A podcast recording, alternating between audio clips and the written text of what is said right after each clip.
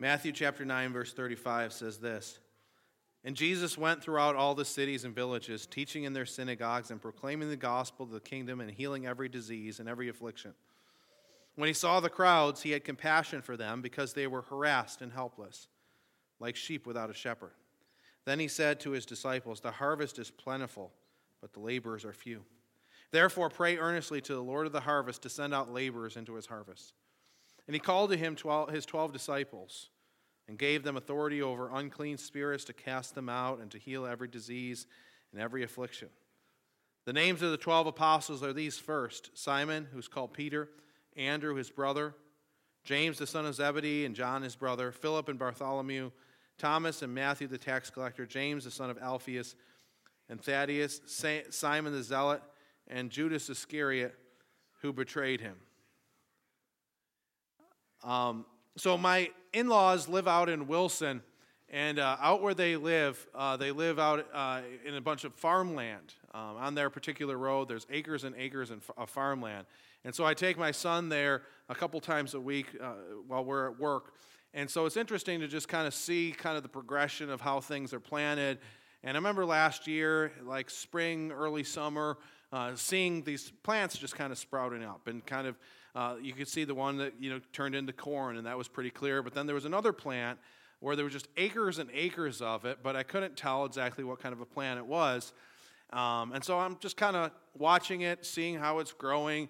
Uh, then finally i realized it's cabbage. So you get to the end of the fall or end of the summer early fall and uh, there's just these big green purplish heads of, of cabbage um, and I remember one day driving by, and there was this big cart, and there were a bunch of workers that were picking the cabbage, uh, throwing it into this big cart, and it was just enormous. Um, and so I'm thinking they're going to come back the next day and they're going to get the rest of it. Um, but I came back day after day, and nobody got the rest of it. They probably picked maybe a tenth of what was there, and so there was acres and acres and acres of cabbage that just rotted out in the field. Uh, I have no idea why it rotted. I don't know why they didn't pick it. Um, one explanation maybe they didn't have the help to do it, maybe they ran out of time. Uh, I know it's a huge problem in the agriculture industry uh, where, you know, it's hard to find good help and it, it's hard to find laborers to pick the fruit, and millions and millions of pounds of fruit and vegetables go to waste each year because they're not picked. They just simply rot in the field. Um, and it's tragic and it's, it, because, you know, there's so much effort that's put into growing these things. You know, the planting, the watering, the weeding, all the things that are necessary to grow plants. Uh, it's also tragic because, you know, there's people in, in some places that are, are struggling, that are hungry. And yet, all this food goes to waste. Uh, in this passage that we're looking at today, uh, Jesus talks about this idea of, of a harvest that isn't harvested. He talks about people who are spiritually the harvest, who, uh, people who are maybe open and willing to the work of God. They're not militant atheists, but nobody has taken the time and energy to invest in them. People who are lost. Describe, he describes them as being harassed and helpless. These people are people who maybe, maybe they've never heard the gospel, or more often in our culture, maybe they've never seen the gospel. You know, they know the story, you know, Jesus died on the cross, rose again we have to believe in him. Maybe they know that story, but they've never seen that lived out. They've never seen a clear example of someone who's lived out the reality of the gospel in their life. Maybe they've never had someone that was praying for them. Maybe they've never had someone who sh- took the time to share the gospel with them. Uh, maybe, there's, maybe they've never experienced someone who just kind of reached out of their own comfort zone and showed them love. And so Jesus says spiritually, there's a harvest that the harvest is plentiful, but the workers are few. People who don't have a relationship with God, not because they've rejected Him, but because no one has reached out to them, no one has taken in the harvest. And Jesus talks about this problem in this passage about a lack of workers, a lack of laborers, or uh, the other image he uses is the lack of shepherds. And we're kind of kind of focus on that idea of shepherds, um, and that the, the idea of laborers were kind of interchanged with that as well. And so we learn a number of things about shepherds or laborers in this passage. The first is that good shepherds or good laborers are hard to find. Good shepherds or good laborers are hard to find. So, first, what is a shepherd? What does a shepherd do? A shepherd provides for the physical needs of the sheep. The shepherd leads the sheep to fresh water, leads the sheep to green pastures.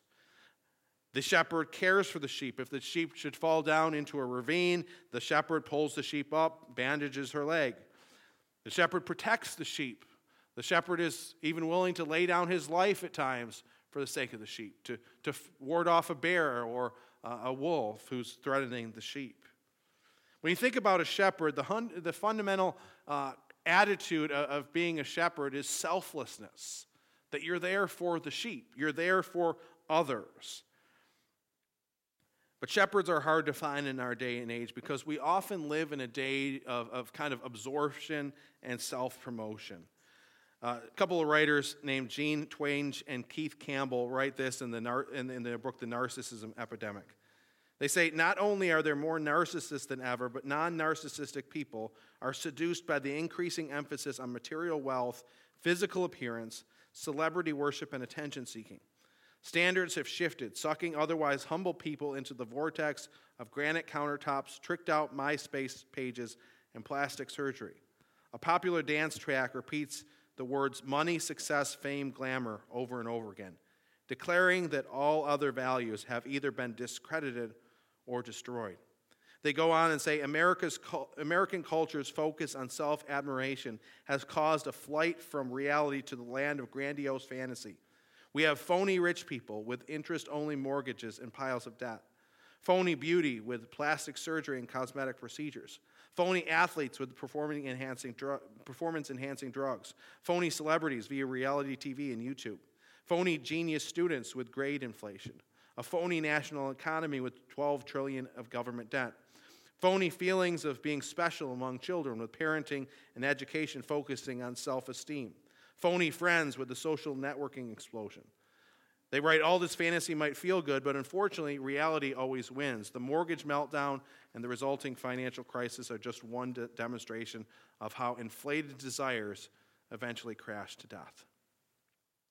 Another place this comes up in, in the last several years, last couple decades, there's been an explosion of books on the topic of happiness. Books like uh, Happy Money, Happiness for Beginners, The Happiness Advantage. Thousands and thousands of books have been written, written on happiness. But a study, a recent study from a few years ago on happiness, found that uh, pursuing happiness may not actually lead to true joy.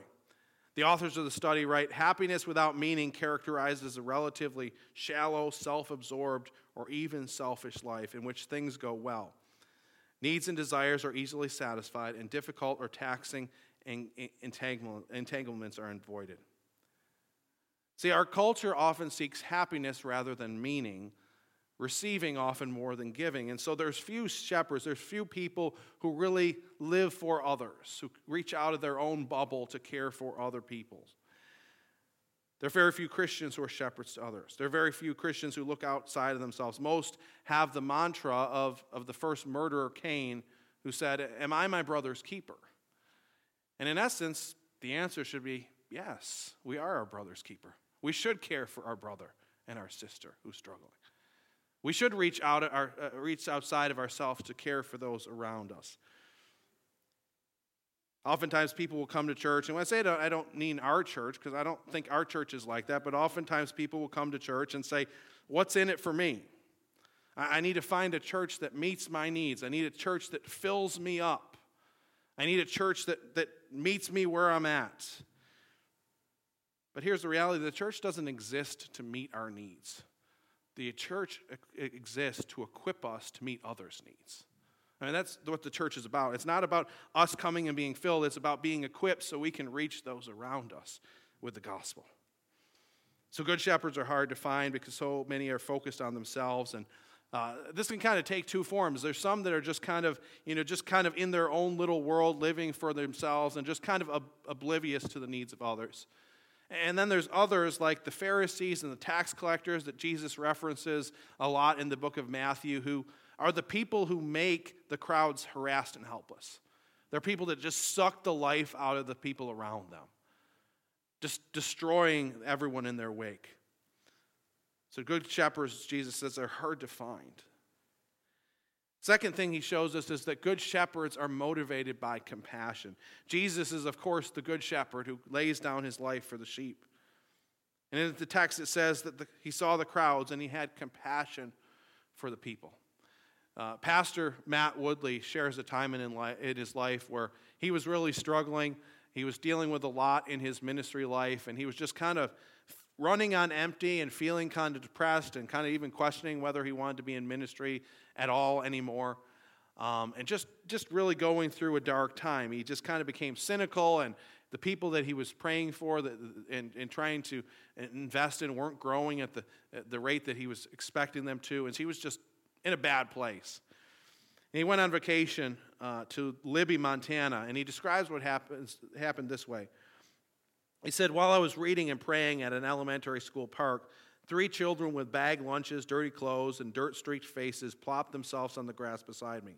Before I could object or move, the oldest child launched into a complicated story of family dysfunction. He said, my, Hi, my name is Deanna, and I'm 12. My sister is Christy, and she's 10. And Mikey, my brother, doesn't he look fat in his Lion King t shirt? He's six. Actually, though we all have different dads, my dad is dead. Christy's dad disappeared. Mikey's dad beats him up. So our mom is divorcing the creep. My mom and her fiance, fiance Larry are at the casino because they need time alone. So she brought us all a barbecue barbecue burrito at the town pump and told us to stay in the park for two hours. Can we sit by you? He says, in order to be polite, I said yes, then asked if they lived in town. No, Deanna, the family spokesman, spokesperson, answered again, We used to live in town, but my mom lost her job. I don't like living in a tent. By the way, what's your job? He said, Well, I'm a pastor. After a long silence, she asked, Mr. Pastor, can you tell me something? I've heard stories about Jesus walking around, healing people, loving people. Why doesn't he do that anymore? He says, I launched into a lecture on the incarnation. Three children simply stared at me with big, love hungry eyes. I looked at Deanna and Christy with their limp burritos and fat little abused Mikey with barbecue sauce smeared on his Lion King t shirt. I stopped lecturing. With tears welling in my eyes, I said, Deanna, Christy, Mikey, let me start over. Do you have any idea how much Jesus loves you right now? He says, How did God rebuild my call to ministry? He broke my heart with his love for these three children. Good shepherds love sheep. That's what Jesus did. His heart was moved with compassion for those who were lost, and he resolved to follow his, his love, even if it led him to the cross.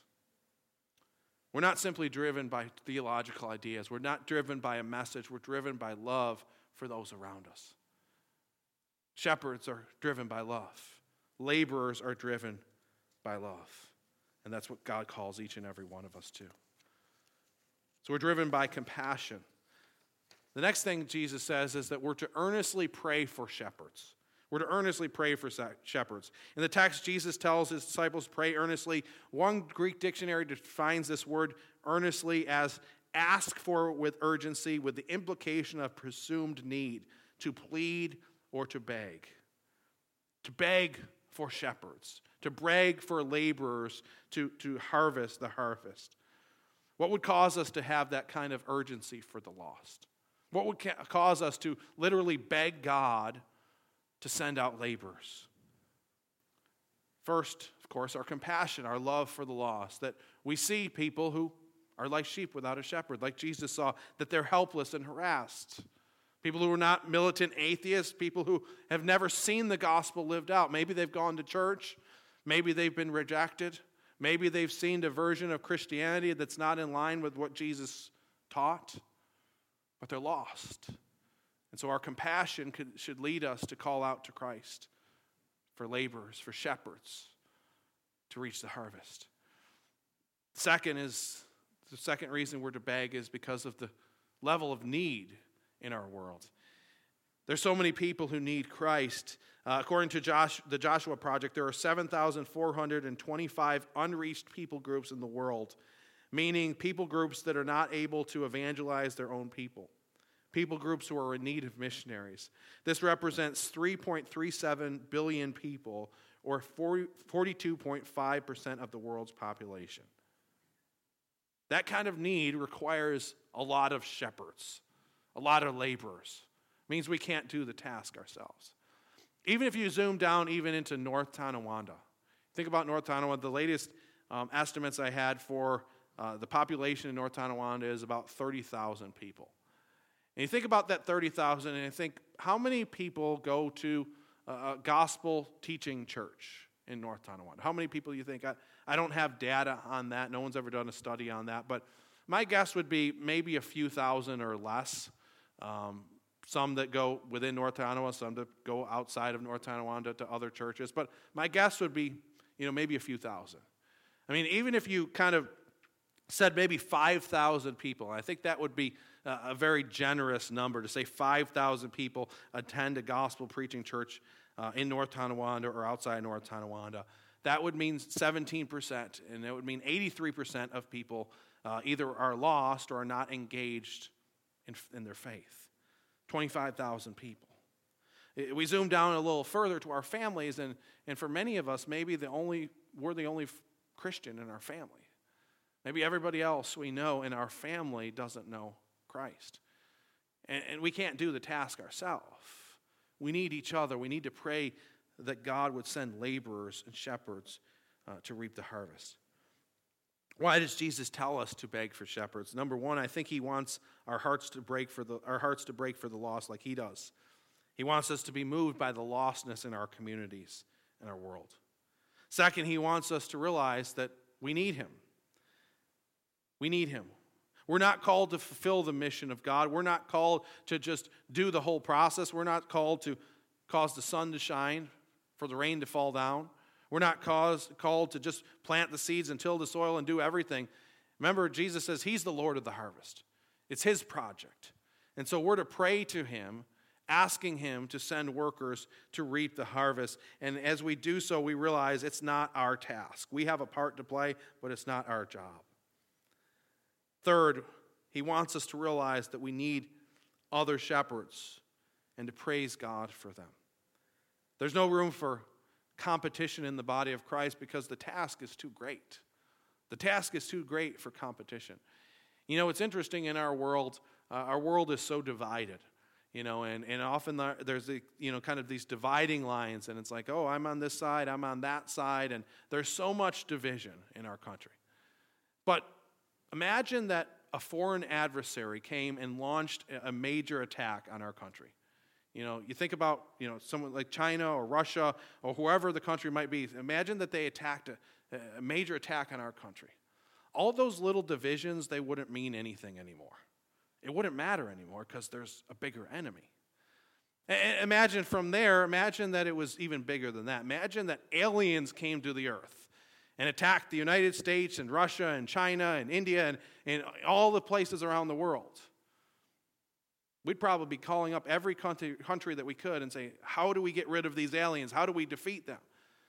Because the task requires unity.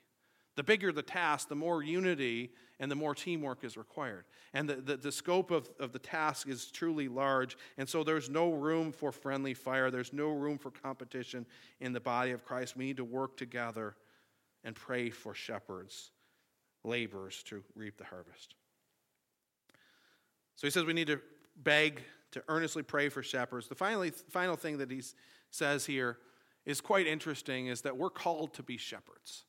We're called to be shepherds. Uh, not all of us are called. I know in the scriptures there's often the shepherds connote kind of the leaders in the church. Not all of us are called to be leaders in the church, but all of us are called to be shepherds or laborers in the sense that we're all called to share the gospel. We're all called to reach outside of ourselves to show love to those around us. And it's really a remarkable passage because Jesus tells the disciples at the end of chapter 9 that they need to pray for workers, for laborers for the harvest. And then in chapter 10, what does he do? He calls them to be laborers. Pray first, and then God's like, okay, part of the way I'm going to answer this prayer is that you are going to be the laborer. You are going to be the shepherd. And he calls his disciples to be shepherds and laborers for the harvest. Jesus not only calls us to pray, but there is times when we are the answer to prayer. That we see a need in someone else's life, a need in our communities, need in our world, and we pray about it, and God is like, Yes, that's awesome. I've been waiting for you to pray about that. Here's what I need you to do. You need to be the answer to prayer. Not always, but there's times when He points the finger to us and says, You need to be the shepherd. You need to be the one who takes responsibility. You need to be the laborer. Jesus said this in Matthew chapter 28. He gave us a marching orders when he said this All authority in heaven and on earth has been given to me. Go therefore and make disciples of all nations, baptizing them in the name of the Father and of the Son and of the Holy Spirit, teaching them to observe all that I have commanded you. And behold, I am with you always the end of the age. We all have a part to play. We all need to pray earnestly that God would send workers, but sometimes God says, I'm sending you. I'm going to be, you're going to be the answer to your prayer. But oftentimes we like to pass the buck, push it on to somebody else. Uh, there's an old story that Chuck Swindoll tells uh, about everybody, somebody, anybody, and nobody. He says this this is a story about four people named everybody, somebody, anybody, and nobody. There was an important job to do, and everybody was asked to do it. Everyone was sure somebody would do it. Anybody could have done it, but nobody did it. Somebody got angry because it was everybody's job. Everybody thought anybody would do it, but nobody realized that everybody wouldn't do it. It, it ended up that everybody blamed somebody when nobody did what anybody could have done. We all have a responsibility. We all have a part to play to disciple those around us.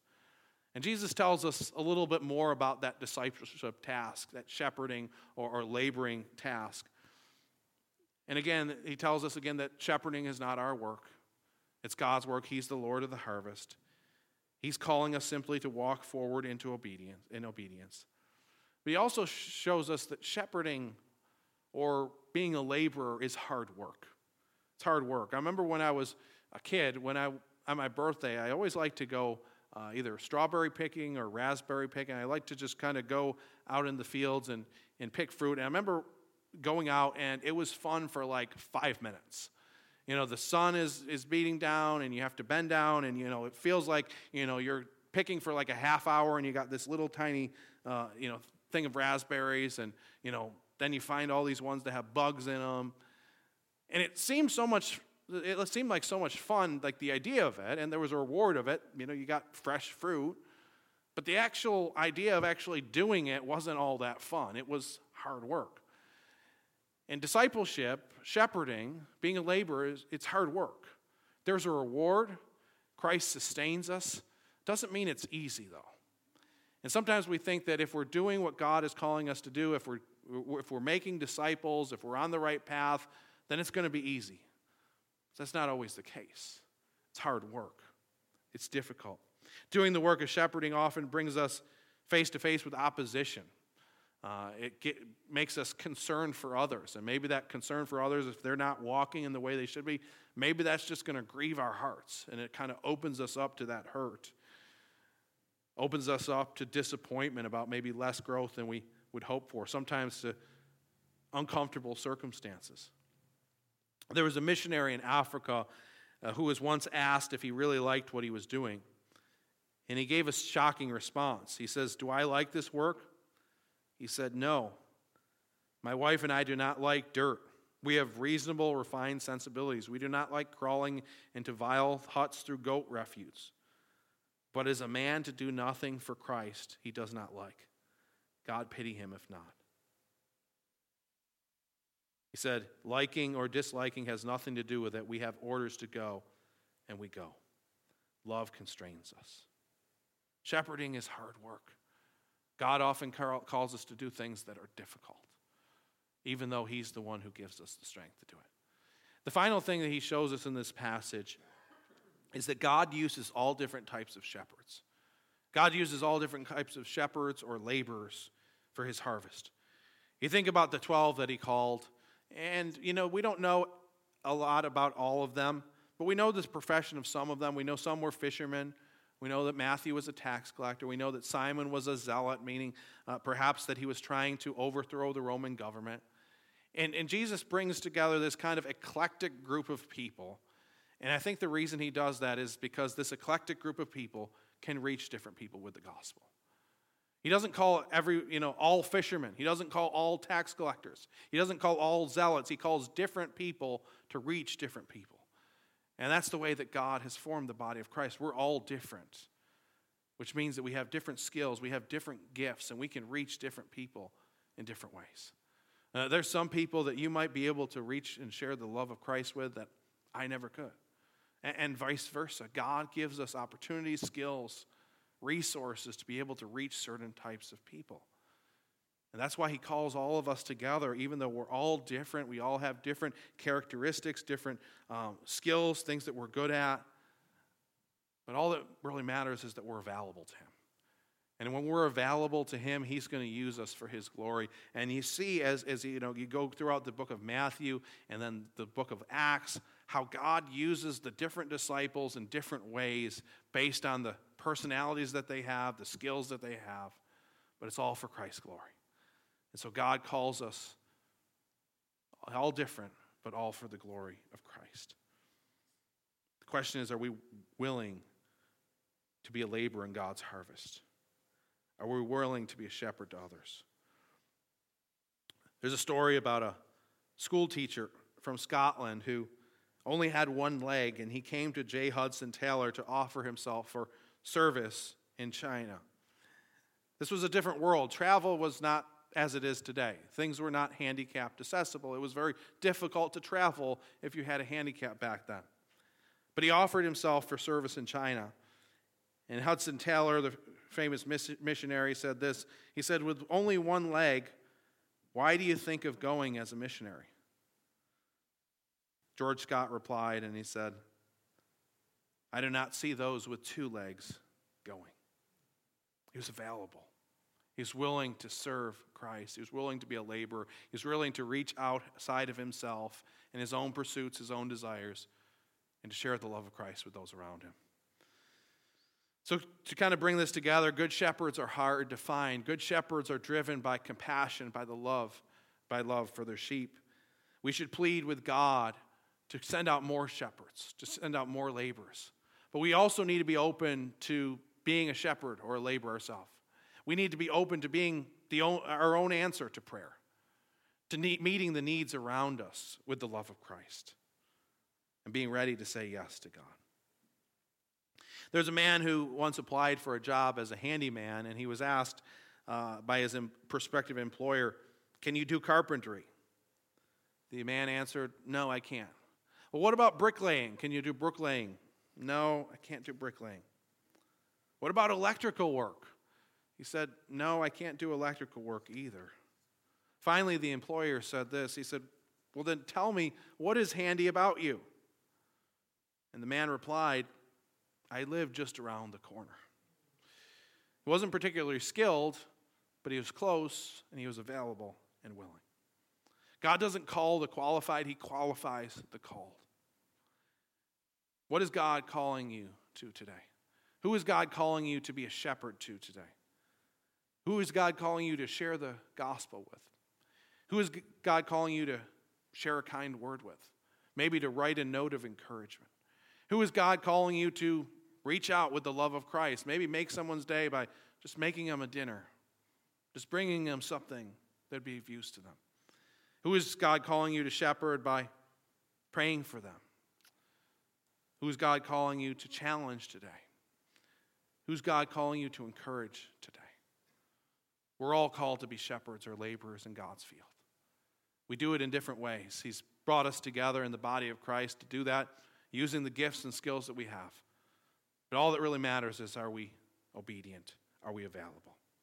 So let's together pray for more shepherds, but also let's say yes to God's call to be shepherds to those around us. Let's pray. Lord, will you say in your word that the harvest is plentiful, but the workers are few? Lord, as I look at the harvest of North Tonawanda and our country, there are so many people who need you. So many people who are helpless and harassed like sheep without a shepherd. People who maybe have never seen what the gospel is really about, who've never had somebody reach out to them with sincere and no strings attached kind of love. Lord, I pray that you would raise up shepherds, laborers to do your work in North Tonawanda, the surrounding region, and in our country, Lord. Lord, help us to be the shepherds, the laborers that you've called us to be.